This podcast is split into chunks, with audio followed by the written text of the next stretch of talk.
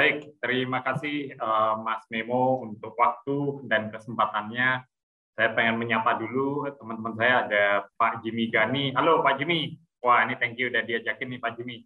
Halo, halo Pak ini. Waduh, ini seneng banget nih. Lama nggak ketemu secara fisik ya. Senang bisa ketemu sama Bro Jimmy. Saya manggilnya Bro Jimmy. Benar, Bro Hendy. Jadi dirut BUMN. Wah, inspirasi kita semua. Udah lama bener ya kita pertama kali ketemu jadi ya. Iya, ya. Jadi alhamdulillah bisa ketemu lagi secara virtual. Baiklah, memang saya akan share screen. Izin saya untuk memutar materi yang sudah saya siapkan. Ya.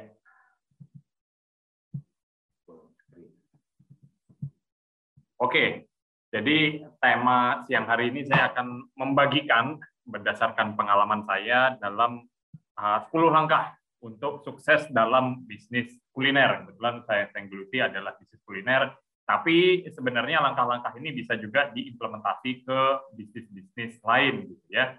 Jadi berdasarkan pengalaman saya pribadi, 18 tahun menjalani bisnis dan usaha kuliner.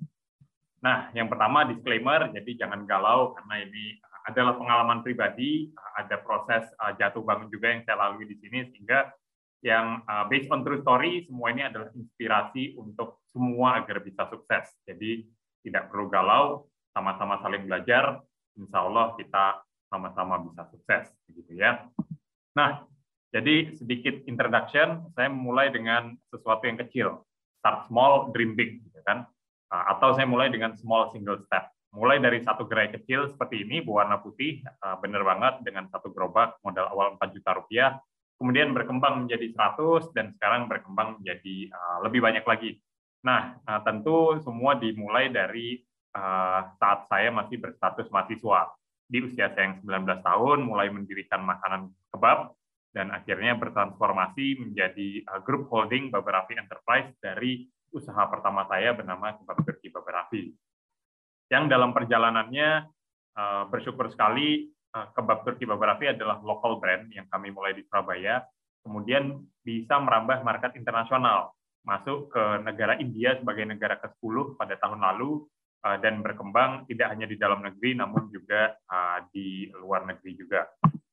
Nah, saat ini kami berkantor pusat di Surabaya, Sidoarjo, Jawa Timur, di Baba Raffi Plaza, jadi jika teman-teman ada kesempatan untuk mampir, berkunjung ke Baba Raffi Plaza, banyak showcase dari bisnis yang kami jalani, termasuk juga showcase terhadap UMKM yang ingin naik kelas atau upscale. Nah, sekarang Baba Raffi sendiri telah bertransformasi menjadi grup holding bernama Baba Raffi Enterprise dan menaungi beberapa brand lainnya. Dan banyak berkolaborasi dengan teman-teman artis serta konten kreator, diantaranya ada Nyapi bersama Edozell, lalu ada Mitanyu, ada Kekinian bareng sama Armo, lalu ada Tempatin yang terbaru bareng Bebe Cabita, minuman ada Forestry Coffee, lalu ada Menanti bersama Jerome Polin yang kami launching pada tahun lalu, dan saat ini berkembang sebanyak 160 gerai untuk Menanti sendiri. Nah, bagaimana sih membangun sebuah bisnis yang kuat, gitu ya? Nah, ini tentu membutuhkan proses, gitu ya, dan semua ini butuh perencanaan yang matang. Nah, saya akan bagikan dalam 10 langkah. Jadi cukup 10 langkah ala Hendistiono supaya bisnis kita bisa lebih maju dan lebih berkembang lagi. Yang pertama, dalam memulai bisnis apapun, gitu ya, terutama bisnis kuliner, pastikan kita sudah memiliki target market yang pas. Jadi segmentasinya pas. Kenapa? Karena tidak ada bisnis yang berlaku untuk general, untuk seluruh target market itu tidak ada. Kita harus menentukan dulu target marketnya siapa. Apakah milenial, apakah Gen Z, atau mungkin keluarga. Kemudian strata ekonominya, apakah kelas C, kelas B, atau strata ekonomi kelas A, gitu ya. Kenapa? Karena dengan seperti itu kita bisa mengklasifikasikan calon pelanggan kita dalam beberapa segmen. Selain itu, perilakunya dan behaviornya pun juga berubah, sehingga target market serta marketing tools yang perlu digunakan juga berbeda-beda, gitu kan? Tentu saja kita harus membidik yang sesuai tepat sasaran. Kalau target marketnya adalah Gen Z, mungkin sosial media yang bisa kita gunakan adalah TikTok.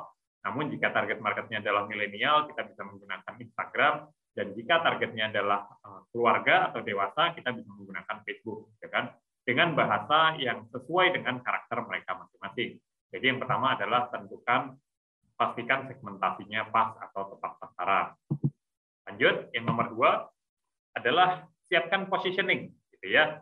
Kita harus bikin positioning yang sesuai dengan target market pelanggan kita. Nah, brand kita ini ingin dikenal seperti apa?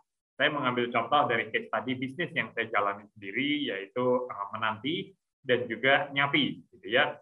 Brand Menanti yang mana kita berkolaborasi bersama Jerome Polin, Kekinian, dan kakaknya Kekinian, kita mengambil positioning Menanti adalah teh buah paling enak, gitu ya. Di saat banyak serbuan minuman kopi, serbuan minuman teh, kita mengambil positioning yang berbeda dengan teh buah paling enak, gitu kan? Sehingga be different ini adalah kunci yang perlu kita tampilkan saat memposisikan brand atau produk yang kita tawarkan. Lalu contoh yang kedua, Nyapi bersama Pak Edozell. Ini sudah berjumlah 80 cabang. Saat ini posisinya adalah makanan khas daerah NTT yang kita bikin versi kekinian. Jadi Nyapi sendiri adalah teh sapi asap kekinian, menargetkan milenial. Itu sebabnya menunya ada menu Nyapi rasa mentai, Nyapi rasa Korean spicy, gitu kan, yang sesuai dengan target market milenial itu sendiri. Jadi tips kalau mau mengambil positioning atau tagline yang sesuai dengan target market, pastikan produknya memenuhi positioning tersebut. Jangan overpromise tapi underdeliver, gitu kan.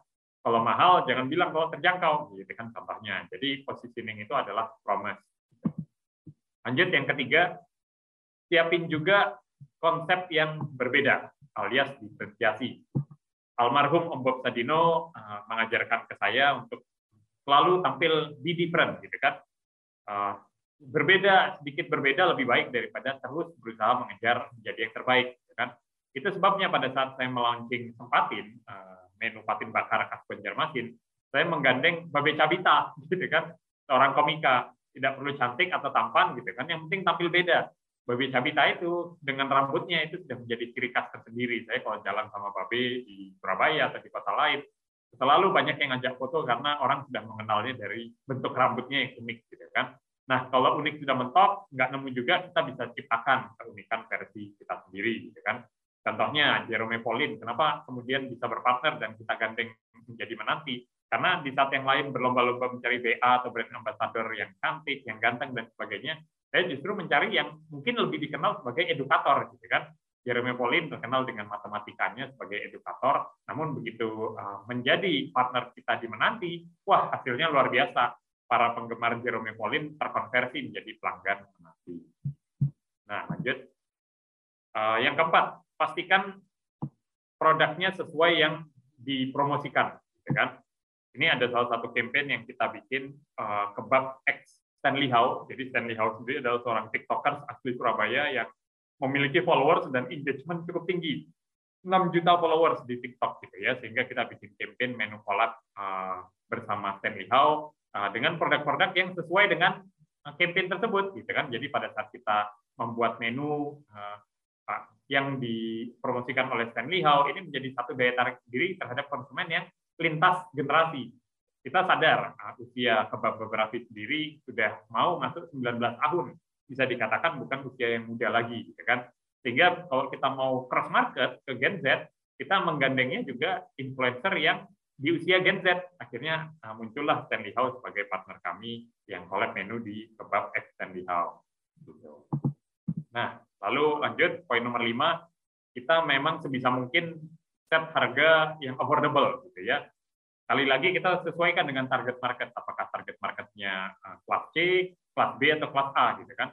Namun harus value for money.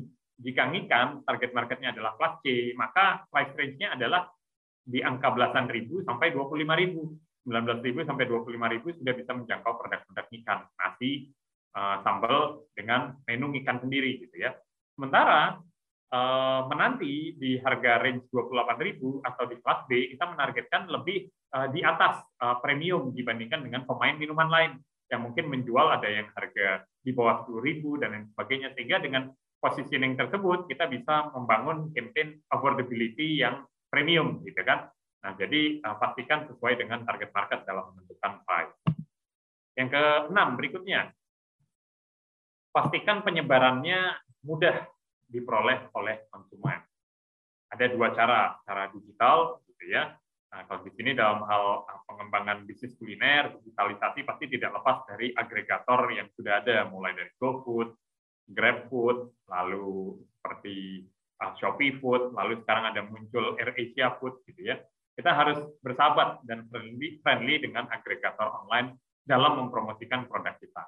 Namun juga supaya penyebaran store-nya semakin banyak, kita tentu juga perlu mengembangkan store. Ada tiga cara dalam mengembangkan bisnis kita. Cara organik, kita bisa membuka cabang atau mengembangkan store kita sendiri. Dua, dengan venture capital atau private equity. Nah, sekarang sedang tren cara seperti ini. Yang terbaru ada Kopi Kenangan yang sudah mencapai unicorn. Padahal dia adalah bisnis F&B, gitu ya, bisnis beverages, bukan berbasis bisnis startup teknologi. Lalu cara ketiga, kita bisa melakukan sistem kemitraan atau franchise dalam mengembangkan bisnis kita, gitu ya. Nah, tadi udah 6 jurus yang saya sharing, masih ada 4 lagi, gitu kan?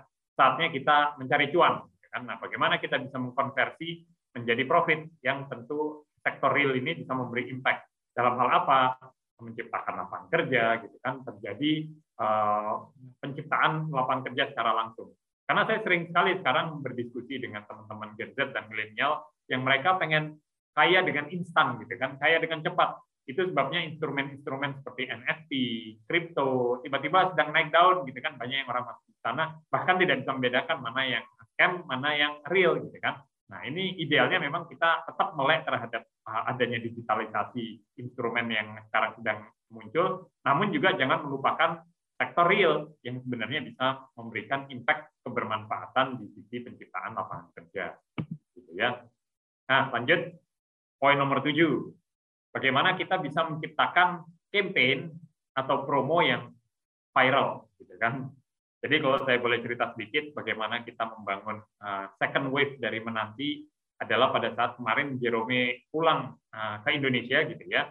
Sebelumnya Jerome kuliah di Jepang dan pada saat pulang ke Indonesia roadshow ke beberapa teman-teman konten kreator lain, gitu kan? Ada Om Deddy, lalu ada Ratih Adika, Maudy Ayunda dan sebagainya. Dan tidak lupa dalam setiap podcastnya Jerome selalu membawa dan mempromosikan Menanti, gitu kan. Itu sebabnya yang mungkin seperti generasi saya ke atas yang tidak kenal dengan Jerome Polin, tapi saya nonton podcastnya Om Deddy, akhirnya jadi tahu, gitu kan, wah ada Menanti ya, gitu kan. Sehingga campaign seperti itulah yang kita lakukan untuk menciptakan virality second wave, gitu kan. Edozell juga sebelumnya dikenal sebagai YouTuber, cukup aktif dalam melakukan campaign yang kekinian, baik TikTok maupun stiker di filter Instagram dan sebagainya, yang kemudian ini di-create menjadi sebuah story yang ada engagement-nya. Nah, untuk itu kita perlu set marketing plan yang ingin kita bangun, gitu kan. Kita tata ulang rencana promosi, sesuaikan dengan kondisi bisnis terkini dari usaha yang kita jalani, gitu ya. Dalam membangun marketing plan ada 3 cara. Jadi yang pertama adalah sosial media, ya, pasti sosial media sendiri adalah platform yang wajib digunakan di zaman sekarang yang sesuai dengan target market, TikTok, Instagram atau YouTube misalnya. Kedua, collab. Sekarang udah nggak zamannya kerja sendiri lagi, tapi kita harus berkolaborasi dengan partner yang memiliki skill set yang berbeda-beda, gitu kan. Contohnya saya berkolaborasi dengan KOL dan influencer untuk menjangkau reach yang lebih luas terhadap calon konsumen kita supaya awareness-nya lebih terbangun. Dan yang ketiga atau terakhir, kita harus membangun online channel, gitu kan. Kita gunakan platform online delivery contohnya, dan harus memiliki tim khusus yang mendesain platform delivery kita sebagus store offline kita, gitu kan. Jadi nggak cuma store offline saja yang harus diperhatikan, tapi store di agregator online atau online presence kita juga harus diperhatikan dengan baik, gitu. Sehingga kalau sudah membangun marketing plan, lalu dieksekusi dalam bentuk social media awareness, maka tidak menutup kemungkinan kita bisa cross-market antar target market kita dengan membidik target market yang baru juga. Gitu ya. Nah, lalu yang ke-8 adalah pelayanan. Layani terus penuh hati, gitu ya, karena dengan melayani yang baik, konsumen akan merasa puas dan repeat order terhadap produk dan servis bisnis yang kita jalani. Jadi pelayanan itu sangat penting. Jadi pastikan kita memiliki hospitality dan training yang baik agar konsumen merasa puas terhadap bisnis yang kita jalani. 9 adalah cek dan recheck serta evaluasi terus, gitu kan? Mana yang masih kira-kira relate dengan strategi kita di awal dan mana yang kira-kira sudah perlu dilakukan adjustment dan perubahan sesuai dengan kondisi terkini. Dan tidak ada salahnya juga kita memeriksa apa yang dilakukan oleh kompetitor. Jika ada hal-hal yang baik yang dilakukan, bisa kita coba tiru dengan melakukan modifikasi dan perubahan yang sesuai dengan kondisi terkini. Jadi saya, di waktu senggang saya, banyak membuka sosial media, membuka akun-akun foodies, dan stalking, melihat konten-konten apa yang sedang ramai, yang views-nya banyak, yang komennya banyak. Sehingga dari situ saya bisa mengetahui, oh, jenis menu seperti ini sedang disukai oleh market. Sehingga kalau saya menciptakan sebuah menu, saya sudah melakukan riset dari sosial media dan akhirnya meng-create menu yang saya coba jual di bisnis saya sendiri, gitu kan? Sehingga evaluasi terus-menerus, belajar adalah wajib hukumnya bagi kita seorang entrepreneur, gitu ya. Dan terakhir, poin ke-10, ini yang paling penting di antara semuanya, gitu ya, di antara semua poin yang tadi saya utarakan, poin nomor 10 adalah konsistensi, gitu ya. Jadi konsistensi ini yang akan membuat bisnis kita sustainable. Yang saya sendiri petik dan tuai hari ini selama 19 tahun membangun bisnis adalah buah manis dari kerja keras, dari konsistensi, gitu kan? Sehingga kalau teman-teman mau berbisnis supaya bisa konsisten, bagaimana? Saran saya, kita harus menemukan passion dan menemukan skill set kita atau keahlian kita di bidang apa. Kalau kita sudah menemukan passion dan skill set di situ, maka jalanilah bisnisnya sehingga kita akan konsisten walaupun bisnis sedang mengalami fase naik dan turun. Tapi konsistensi itu penting untuk menciptakan sustainability pada bisnis yang kita jalani. Gitu ya. Sehingga jika kita konsisten, semua kesuksesan itu tidak akan, proses tersebut tidak akan mengkhianati hasil yang sudah dicapai. Gitu ya. Terakhir, hashtag pesan Hendy sebagai kalimat atau quote penutup. Bangun bisnis dengan orang yang kapabilitasnya dapat dipercaya. Jadi kolaborasi itu penting, membangun partnership itu penting. Sekarang bukan eranya kita jalan sendiri-sendiri, bukan lagi eranya kita sukses sendiri. If you want to go fast, go alone. But if you want to go far, go together. Gitu kan? Jadi dengan kita berkolaborasi itu bisa justru semakin panjang dan sustain perjalanan bisnis yang kita jalani. Berikutnya adalah hasil tidak akan mengkhianati proses. Teruslah berusaha dan teruslah berinovasi. Ya, ini adalah brand-brand yang saya jalani dan membuka kesempatan buat franchise. Untuk teman-teman yang ingin mengetahui lebih lanjut, bisa menghubungi Instagram atau website masing-masing dari brand berikut ini. Itu saja dari saya sebagai pengantar awal dari materi yang saya sampaikan, 10 langkah sukses di bidang kuliner. Mudah-mudahan bermanfaat. Saya kembalikan lagi kepada moderator. Terima kasih.